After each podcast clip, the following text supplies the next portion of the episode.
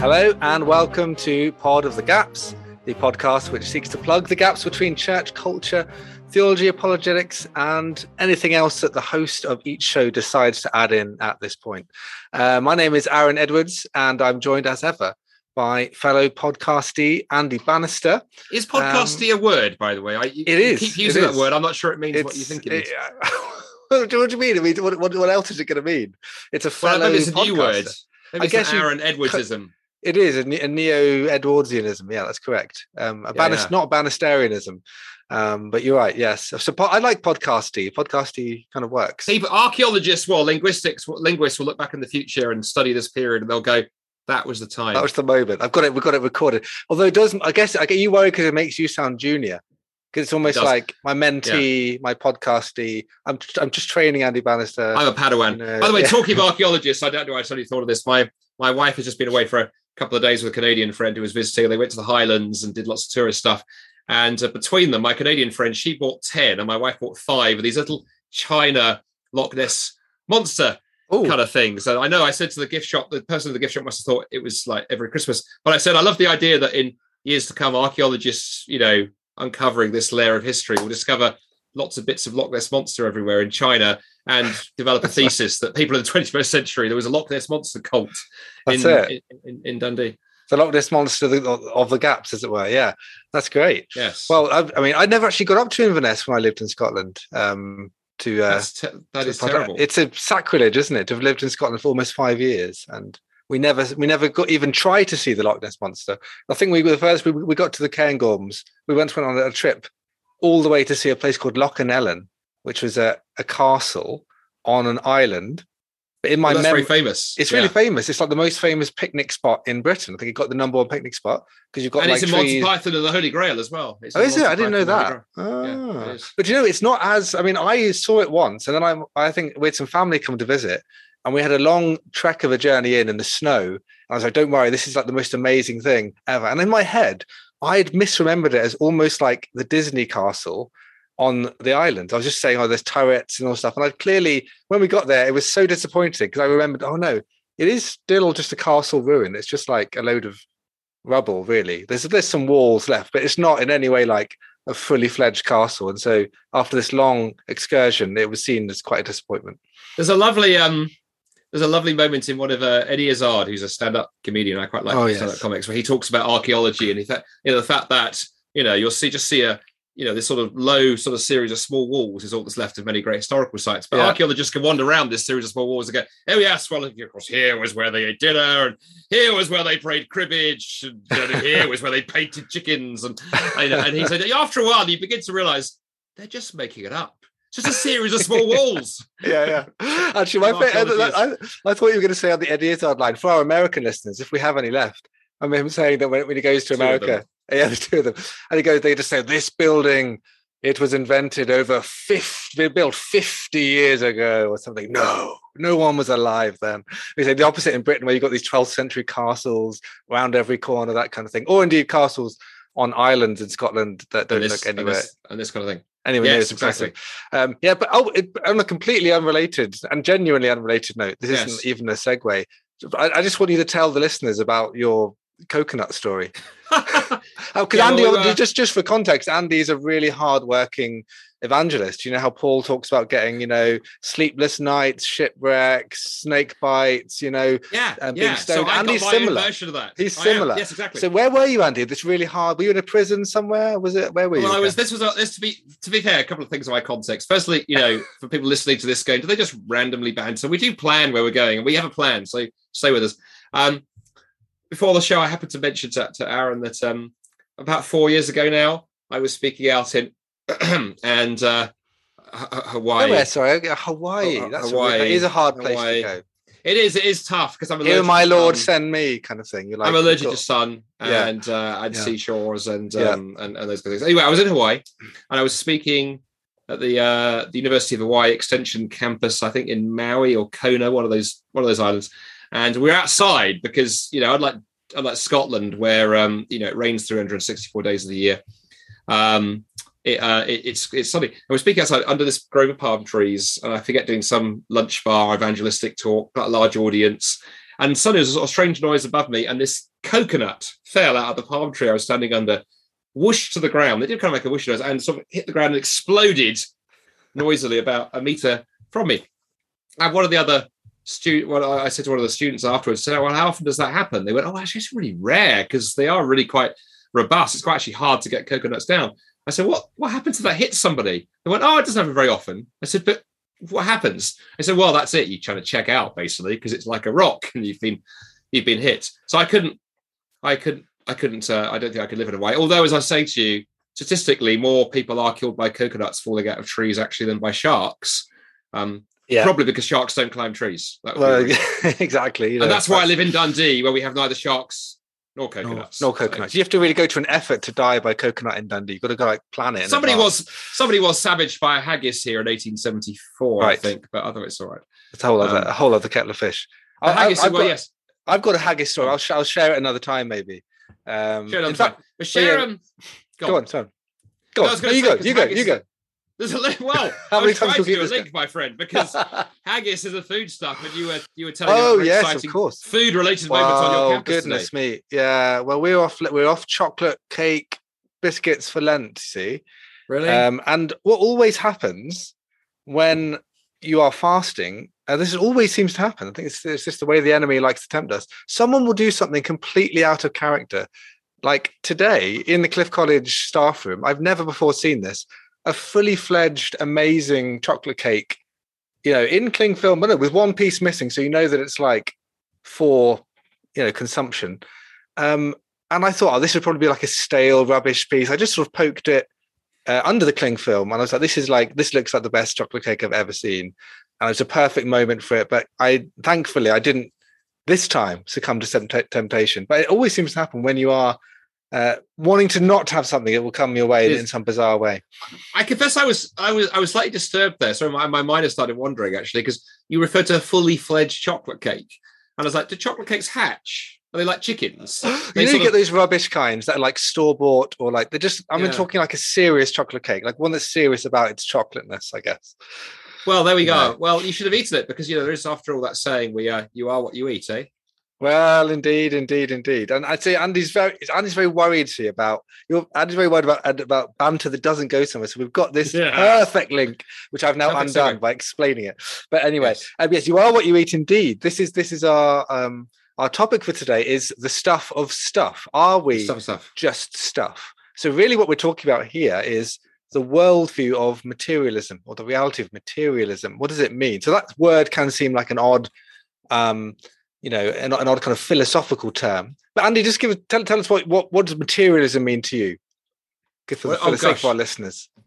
That's Materialism kind of and Me by Andy Bannister. If well, that's, such a, well, that's such a kind of touchy feely 21st century question, 21st century question, isn't it? Yes, like, that is know, so, yeah. How does it, how does how does that word make you make you feel? I remember there's some satirical comedy show on the on, on the BBC here about sort of 15 years ago where they were sort of you know fake news program talking about an asteroid strike you know having wiped out america mm. or something and then it was like have you ever been affected by an asteroid strike then ring us um, have you ever had a near cl- a, a close brush with an asteroid have you ever thought about an asteroid like, um, can you imagine what it might be like to be hit by a flame whatever just ring us please, yeah, just, please, um, please. the materialism you're right i mean materialism it's, it's well, it's interesting. The term can be used two ways. It can be used it, as a as a sort of synonym for consumerism, um, and that sort of confuses people who are not kind of philosophers. Um, the idea that you you know you you sort of are the possessions that you own and you're defined mm. by what you own. But in the stricter philosophical term, and the way we're going to be exploring it today, because it's an idea that shoot that shot through our culture, isn't it? In many ways, is mm. the idea that the material stuff is all that exists. The only things that actually exist are things that you can touch or feel or measure or could be described by the laws of you know physics mm. or whatever so you know tables and chairs and aardvarks mm. and chocolate cakes and theologians exist but obviously you know gods and spirits and supernatural things souls and, and theology doesn't and, exist yeah yeah that's right that's, doesn't, yeah. doesn't exist hmm. yeah that's right and that you know mind you of a when i was an undergraduate doing english literature i can remember I had a really hardline atheist um, professor who was the best lecturer by far. Um, and he I remember speaking to him. He would be very, very vocal about his atheism and, and talk about how he just doesn't believe in stuff that isn't real, that isn't really there, that he can't that he can't sense. There's this sort of empirical. in other word, well, another kind of related term to this would be empiricism. Um, the set the fact that you need to be able to experience anything that's real. So you, with your five senses, and so if it isn't doesn't fall within that remit, I can I can literally experience it, then it isn't real, it doesn't exist. So then you think, well, what about love? What about freedom? What about justice? Are these things, these are kind of just terms that exist? Is there anything, any such thing that means anything beyond every individual just experiencing stuff and then creating meaning off of the back of those shared, maybe shared experiences, but can you even have a shared experience? You only have individuals who sense things. Um, and so this is this is kind of an issue which we might think in our what, what quote unquote postmodern world um, of where, where people seem to be more relativistic, where they kind of think your truth is, you know, need not mm. be hmm. the same as my truth. A lot of people have that going on. I'd argue most people actually have some form of postmodern um, uh, air that they breathe, which affects how they think and, and speak.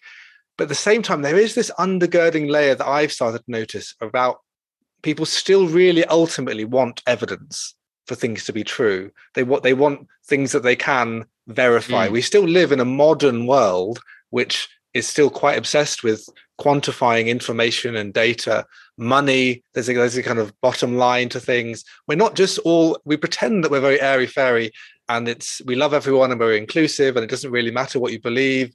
But really, that's not true. Like I, I was using a um an example in my philosophy lecture I was doing earlier this week actually on on postmodernism and I used the example weirdly of a bill uh, I got uh, by email from one of the energy company or phone company, I forget which it was. And the difference started... is one would ha- one has lots of zeros after it. That's, That's the clue right. that it's a, especially now. Bill. One one was saying you owe us like a thousand pounds now. Um, you haven't paid it, um, and it was so funny to see the change of language. And I don't know if you've had this, Andy, where you get bills mm. by email, and they use all this kind of cool down to earth language like oh boring irrelevant and boring information but i guess you have to know it dot dot dot this is this is you know don't worry about it uh, all this kind of colloquial language like they're just chatting to you but they're still ultimately giving you a bill so they want it to seem like it's not really authoritative and austere like a financial um, you know bailiffs coming to say we're going to take your something away from you if you don't pay um, they really are still doing that but they're just making it sound like they're not so there's this kind of hey, everything's cool and fine. You can do whatever you want, but obviously, do oh, so really? Do I can I just not pay then? Is that all right? Oh well, that's a whole different. Well, you should write back in the same form. Just go, yo, dudes! I just says I'm just so good at having a missive, and isn't it great that we're all in this together? And just ramble on, and then right to the bottom to go, you know, all the boring bit, no checking clothes. I've got no money. Sorry, yeah, that's right. no yeah. money. Hope that's all right, guys. Yeah, exactly. Yeah. So it's so we do have this strange paradox, don't we, going on where I think a lot of people, if, you, if you're an evangelist, you know, you're an evangelist, you're in a lot of conversations with people. I find it just day to day when you you are in an argument with someone or just a little friendly discussion about faith, they're saying why they're not a Christian. And there's a mixture of these two things, and they don't really mix. And they just pick up and choose the relativism when they want it, and then the but really the base layer is materialism do you find this in your kind of interactions, evangelist? Yeah, I think you're absolutely you're absolutely right. I think I think what's going on. Well, there's there's, there's a couple of theses as to what's going on. The, the first is that actually, for all of this talk of postmodernism uh, that you hear batting around the place, that actually, for most people in our culture, they are still old-fashioned modernists. Apart from when it comes to religion and spirituality, so you know nobody nobody would fly on a plane where the pilot came over the tannoy and she announced, you know, I'm just going to press whichever buttons I want. So I'm going to go by colours. Um, you'd be ready for the emergency exits, or a or a doctor right. who did the same thing, or if you're the teachers at your kid's school, we're like, you know what, we're gonna not going to teach the kids anything. We're going to let them believe whatever they want to believe. You'd be, what the hell are you doing?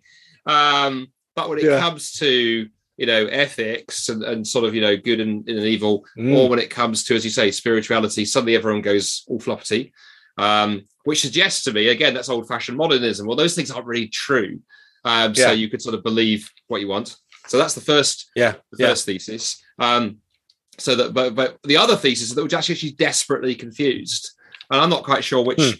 category hmm. I fall into. I think, um, I think people are desperately confused because often when you point out to them that those two ideas are trying to live inside the one, the one head, you get all kinds yeah. of you get all kinds of and you see there's all kinds of places like well for me yeah. one of the classic places that you see it right now is an, an, issue that we've talked about on this show you know many times look at the trans issue mm. uh, which is you know as as writ large in our culture as ever i mean it's scarcely a day goes by without some ridiculous story uh, in the headlines or some you know Christian half wit like Steve Chalke. I'm sorry to be that blunt, but to go, I've, I have a limit, um, basically coming out. I, I think you weren't blunt enough. You called him a Christian. That was strange. anyway, um, I would just say if Steve's listening to half wit is is how I feel. It's my it's my feely language. It's what he means to you. You know, it's just your own experience, um, your experience of him. Yeah. But my point being is, so the trans movement, in many hmm. ways, and I want to be very careful here, actually, because you know, I've got a good, I've got an increasingly good friend of mine who has, you know, gender dysphoria and struggles with that issue. That's a very different thing to someone who's messing around with identity politics. Um, but the hmm. trans movement, uh, where you can say, "Oh well, I'm a, I may have a man's body, but but inside me is a is a woman uh, because yeah. the way I feel."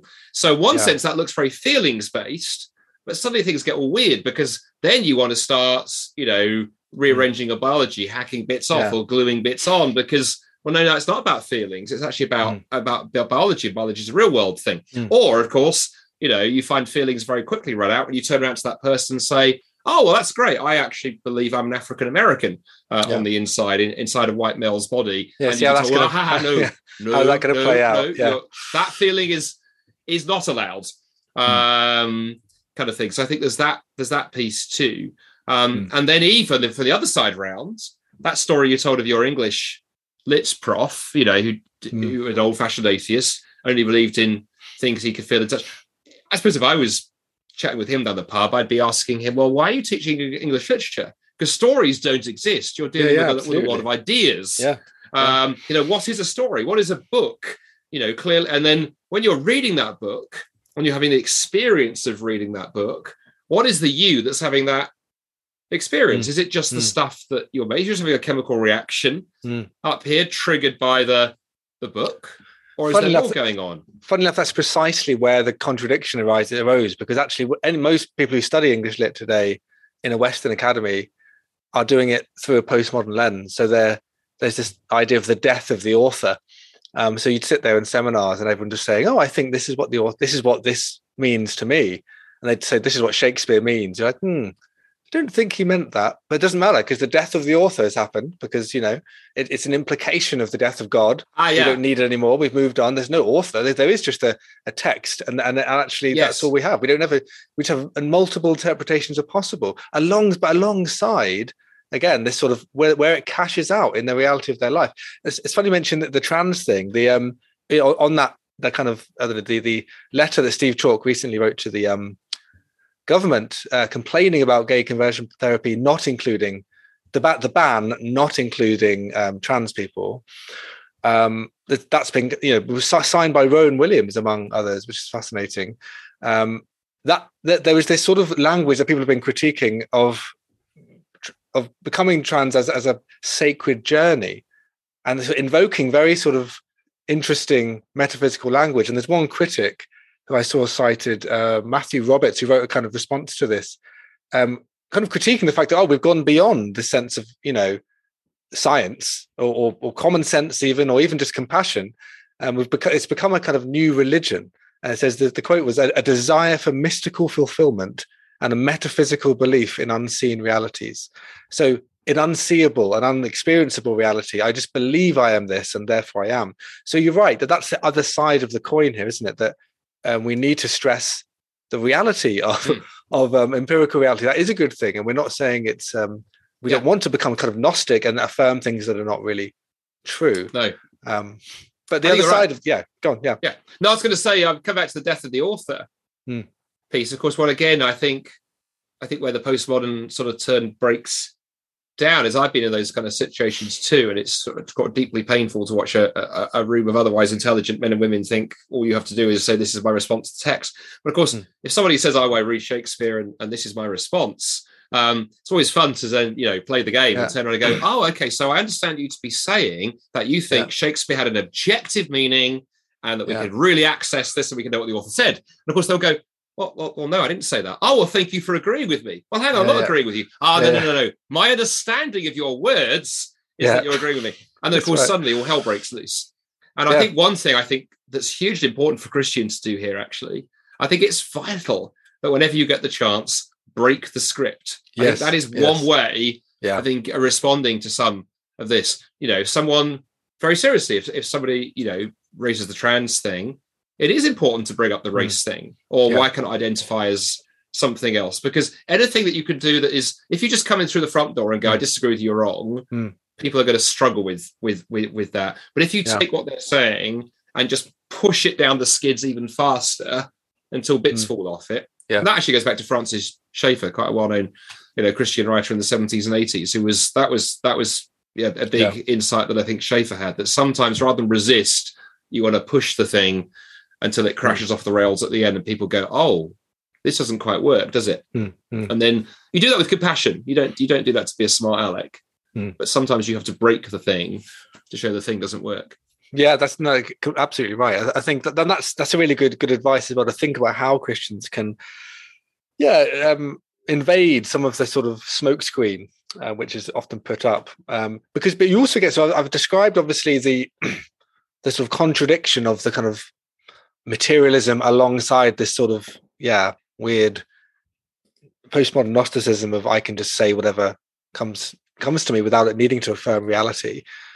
Um, you do often also get hardline materialists, don't you? Still, who so so though we no one really sort of thinks Richard Dawkins and all of his merry new atheists are they're not kind of the ones being interviewed on talk shows anymore. They're not the talk of the town anymore. They're not on Vogue, but we still have a lot of people who've either probably swallowed those arguments previously or maybe even gotten them secondhand, usually from a stand-up comedian like Ricky Gervais or something, who kind of parrots a kind of that kind of same materialist um, philosophy and in a funny way to people. So therefore, oh yeah, I kind of agree with that person. Therefore, that's enough for me to kind of explain um, all religious phenomena or all uh, you know uh, accounts of transcendent meaning in some way.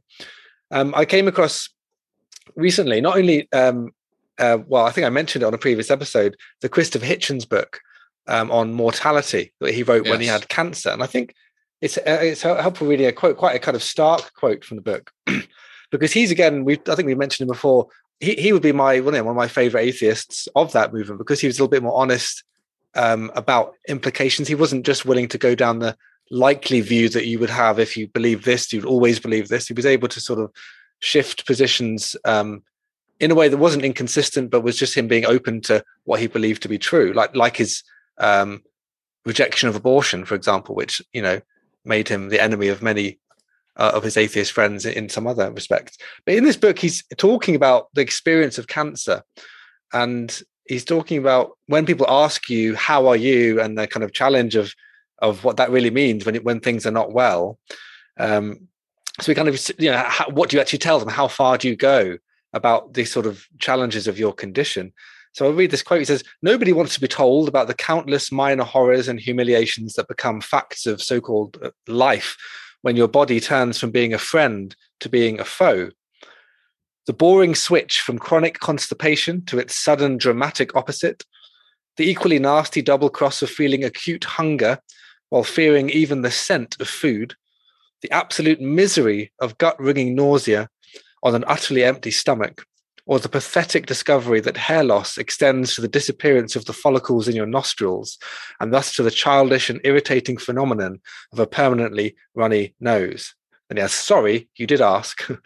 um, then he says, it's no fun to appreciate to the full the truth of the materialist proposition that I don't have a body, I am a body.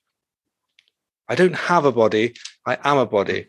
And that's someone who is a paid up, and I say paid up because his career was made on being an atheist, a paid up materialist. His fully committed to the view of materialism. He even said you know, to, to the end, even in my dying moments, if I call out for some priest, just assume I've gone mad. It's the kind of grey matter in my brain that's kind of tricking me in some way. What I this is what I believe materialism is all there is. When I die, I'm gone. Um, but the reality of him contemplating that, even in the build up, he's saying, even I know there's something kind of depressing about what I really believe. Mm. Um, it's not fun to contemplate the fact that I I'm no more than my body. um, I, don't, I don't have a body. I've got no soul. There's nothing else going on here. I just am a body. So when this body shuts down, when this fails me, I fail. I'm no, I no longer am. Hmm. So it kind of really puts it into really stark perspective, isn't it? And then I think many people labor under a kind of, well, they just live under a way that they don't realize the full devastation of what materialism, that materialism mean, it really means. Hmm. And they live like that's the case. Even if they sort of say, oh, yeah, I'm happy for some um, transcendence to be there afterwards, actually they live as though this is all there is because that's how their life goes. They don't live as though there's a God to whom they should be accountable. They don't live as though sin is real. They don't live as though um, there's anything beyond really just making nice ethical judgments in society that help you get along. Mm. Yeah. yeah. But I think what's interesting, that point you made about nice ethical judgments, I think that's where things become interesting because I think mm. I think one of the tasks of Christians whether we want to do it both in terms of you know engaging and challenging our culture or we want to do it because of evangelism and hoping people see the beauty of the gospel there. And I'm a great believer in the in the in the importance of the rug pull, as mm. it hmm. were, again when you yank the rug a bit and help people mm. see that there's nothing under underneath. I was saying before we began that last week I was um well I mentioned the Loch Ness Monster thing. Last uh last week I was up in Inverness. My wife has been up in Inverness, but last week I was in Inverness doing a little mission up there and the group of churches I was working with did a little evangelism event on the Friday night in a, in a local hotel because we find going into neutral space is really helpful. Mm. And uh, we had 55 uh, tickets sold for an event that only held 50, which was a little bit of a kind of panic for the hotel, but they found on the table. And but the fun, interesting thing was, of those 55, 30 were non-Christians, and we know it's amazing. by the every, way, that is amazing. Um, the churches worked really hard. They did a couple mm. of hmm. things brilliantly. They subsidized the event, so tickets were ten were ten pounds, mm. and then Christians were like massively strongly encouraged: do not come unless you bring a, a friend who's not a Christian. Right. Um, and that worked really, really mm. well. But the topic was interesting. They asked me to speak on plagues, pandemics, and Putin. Where is hope to be found? And this was the kind of theme I took, Aaron, following a bit of the outline of that of an essay that C.S. Lewis wrote in 1948 called On Living in a Nuclear Age. I basically yeah. dangled people over the pit and went, look, if nature is all that there is, i.e., if materialism is true, then you are going to die. Whether it's a mm. nuclear bomb falling on your city or the next more virulent version of COVID or the number 92 bus, uh, the whole of civilization is going to end. The sun will expand and swallow the earth. Everything ends. And there are lots of atheists who talk about this and how hmm. despairing it is. In the hmm. light of which, you've only got three possibilities. You either commit suicide, because at least I can control when I go, hmm. uh, or you just distract yourself with entertainment, food, sex, Netflix. But by the way, don't ask too many questions. You know, you may think that you're distracting yourself with love. That's just a chemical reaction. Yeah. Um, you know, and so, or you you just protest and you go, well, I'm going to fight for justice, even though the world is meaningless. But of course, actually, you haven't chosen to fight for justice. It's just your atoms in your brain tricking you into into mm-hmm. believing that. So I really pushed people, and then went, or the alternative is maybe we are, maybe there is more than just nature. You know, maybe that's still little voice you've sometimes heard at the back of your head going, maybe there is more going on. Mm. Maybe that voice is worth listening to. But basically, as we found, as you really help people see the implications of materialism, it can mm. actually be a bit, bit, bit, like a cold bucket of water. Mm in the face. And so I'll often say to Christians when I'm teaching on evangelism, don't just talk about the gospel, constantly compare and contrast. Mm. Because if materialism is true, you know, we mentioned justice, all those things we care most the most about don't actually work. In mm. fact, literally the the after an hour before um we uh you know we signed into Zoom to record this podcast, you know, Brad a new book turned up in the post from a from a friend of mine who's a brilliant writer, Glen Scrivener, who's hmm. written a wonderful new little uh, new book, not a little book, it's actually 300 odd pages, but new book um, called The Air We Breathe. And it's basically a popular version of Tom Holland's book, Dominion, for those who know that book. Yeah. But Glen's thesis in that book is just like, you know, fish don't notice water because it's the environment they swim in. So yeah. in the West, in particular, Christianity is the environment that we swim in, whether it comes to justice or freedom or generosity or forgiveness or any of those virtues and ethics mm. and things that we hold dear. But what pe- people have forgotten the source of them, and they think they can have their, you know, materialistic chocolate cake uh, and and and still eat or coconut or coconut values. or coconut. And actually, sometimes you need the falling coconut of reality to wake you up to the. There's a metaphor there somewhere. That great but, moment yeah, in, yeah, in Hawaii. Yeah. But I yeah, think no. you're right. And I think that's the thing we need to be doing as Christians of going, by all yeah. means, be a materialist, believe that we are just stuff, but then be be freaking consistent mm. and be willing to say, well, we are stuff. There is no hope. Mm. There is no hmm. justice. Mm. It's all a load of nonsense. Hmm. Um, rather than trying to go, yeah, we want to throw God out the window, but then keep all the things that stand on him. That is hmm. totally inconsistent. But that's what our society is trying to is trying to do. Joe, just one last thought. I'm reminded of um, we like to watch classic action films with the kids, and when my wife was away the last few days, we just introduced them to the I introduced them to the Mask of Zorro, you know, that classic uh, Anthony Hopkins, Antonio, Antonio Banderas okay. uh, thing from the late 80s, early 90s. Oh, by the way, only, was, only, when yeah. your wife is away, you get to introduce Marcus. But, Mask of Zorro. Yeah, yeah, exactly. Yeah, she, yeah, sure. When she comes back, it'll be, you know, something like sophisticated. Um, but there's a little moment in that movie action sequence where Zorro is is riding two horses, one leg on each. Hmm. And um, you know, just before they, the horses go the separate ways, he kind of leaps off. And I, and I, I made me think, you know, I think Western culture is doing that. It's trying to, it's trying to straddle two horses. You've got the horse of materialism that wants to go this way. There's the horse of spiritual values that wants to go this way. But Western culture, it's like one leg on each horse, and either something's got to give, or it's going to be very painful.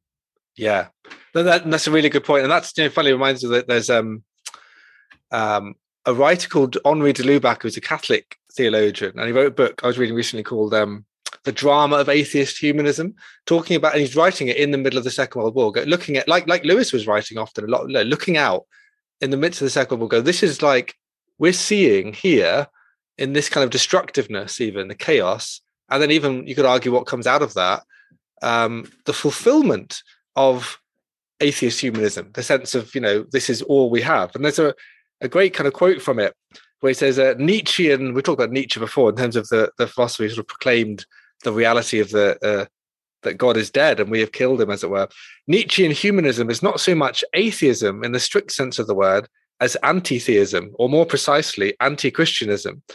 Um, and he actually says that the, the problem is it becomes sub um, subhuman. So says it's not true, as, as is sometimes said, that man cannot organize the world without God.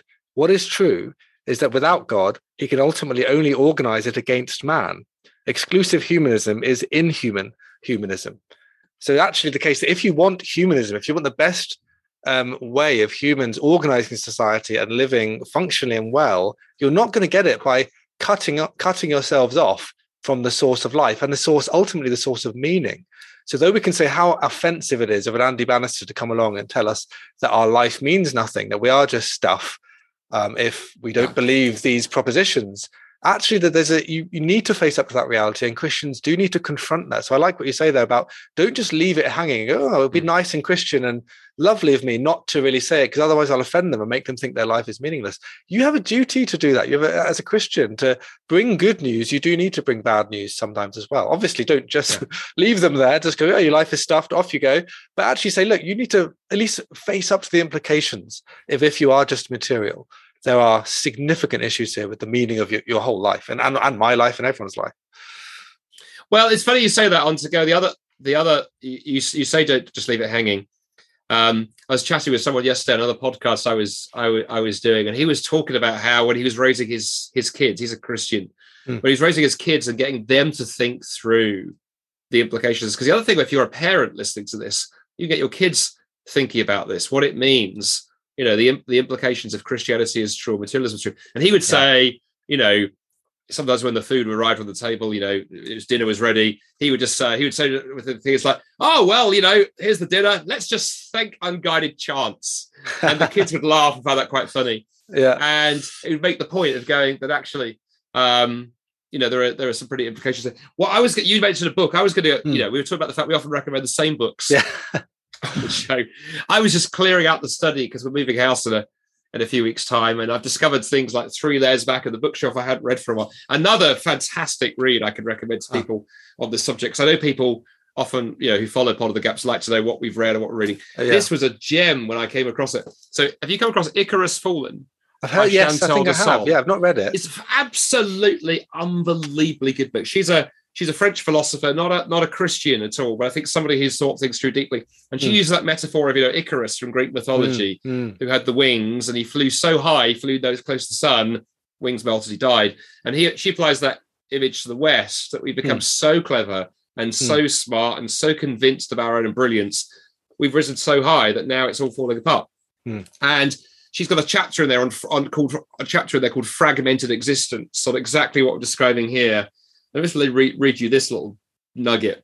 She says, contemporary man no longer has at his disposal anything more than his own limited existence, of hmm. which death constitutes the absolute end, not only hmm. biologically, but also spiritually, socially, and symbolically. He no longer hmm. hopes for any beyond.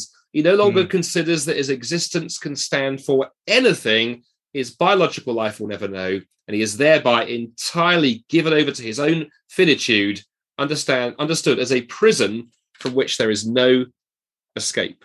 Hmm. And this is an atheist philosopher wow. writing that. And she's not writing that as a kind of like, oh, it's all all right then, but yeah, that's that yeah. real sense of loss. Yeah. That is what happens hmm. um, when you, you know, try and climb so high that you lose. Yeah. You lose the transcendent. As Christians, we need to have compassion. Not this is not about being triumphalistic. It's like no.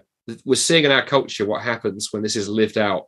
Mm. And what happens if you raise a generation of kids who are taught you are nothing but a 1% bit of pollution in the universe mm. or other, you know, mm. sort of secular sound bites. Yeah, no, that's a really good point. And I think, you know, it, as we kind of come into a close, I think it's worth also think about how we can how we can respond to it to the, the sort of empirical or materialistic claim even on its own terms because you know how paul often spoke to people and jesus did in different ways we had a recent episode where we said how jesus would you know adapt his tone when he's talking to different kind of groups and, and, people. Paul similarly would be a greek to a greek a jew to a jew. He'd, he'd, argue in the marketplaces and debate as well as proclaim in different kind of settings and in different ways uh, referring to different texts um, and different sort of um, authorities sometimes.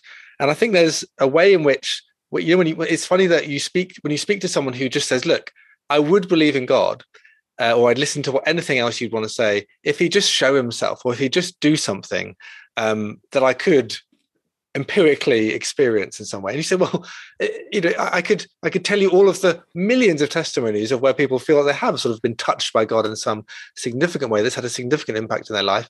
All you'll say is, oh, that's a coincidence. That's a coincidence. That's psychosomatic. That's made up. And then you even say, well, what? I mean, what, what do you want God to do? Well, I'd like him to do something kind of dramatic. And you kind of go, well, what? Like a resurrection or something and he's often in those kind of and then you can point but then you point to it that sometimes actually it's worse to walk, walk, walk, walking back with people. Go that is the central claim of the christian faith that god literally made himself empirical he made himself able to be experienced in our world. We are not dealing with a purely metaphysical uh, religion, which we're, an idea of just ideas in the sky or, or just spiritual realities that don't ever touch earth. We, we deal with an incarnated God who bodily ascend, uh, rose again and bodily ascended into heaven. Um, uh, so, so, the, so it's really, really significant that we stress that the bodily nature of of uh, Jesus' life and death and resurrection, which are obviously coming up to Easter, we will be um, many times in, in our churches. And it's important to emphasize that because I think if we don't, we are kind of uh, we, we need to be able to see where the empiricist is coming from. They they do care about empirical reality, and so should we. But we we believe alongside um, transcendent truths and the fact that God came from outside of our experience reality mm. into it in order to transform it. I um I can't think of a better note to end on. Uh, to be, I was about to. I was sitting there thinking, I thought I'm the evangelist. Yes, yes just just preach it, brother Edward. Yeah, yeah. Sorry, it. I should I should be. I, I almost hand it over to you to finish it, but then I'll, I, I, did, I am the host, aren't I? So there we are. You um, are. But yes, you are so, the host. The host for the most. The hostess for the of the mostest. Well, as I said, if if you have enjoyed Pod of the Gaps today, we pr- hope and pray that you will consider supporting us or uh, indeed sharing, liking, um, passing this on to those who who might find it helpful, especially if you have any atheist friends. We'd love to hear um, from some of uh, the feedback from some of your friends. If you send this on to them and say, "Hey, what do you, what do you think about these two idiots uh, speaking about yeah. uh, worldviews and that kind of thing?" That'd be interesting. And feel free to kind of send us comments, um, any feedback on the show. Um, and I've been exactly. Aaron Edwards. This has been Andy Bannister, the coconut been, man, indeed. the coconut man himself. And, and, if you have any spare chocolate cake, you can to Aaron Edwards, care of Cliff College, ideally during the next Lent season. Yes, please. Yes. On that bombshell, goodbye. Farewell.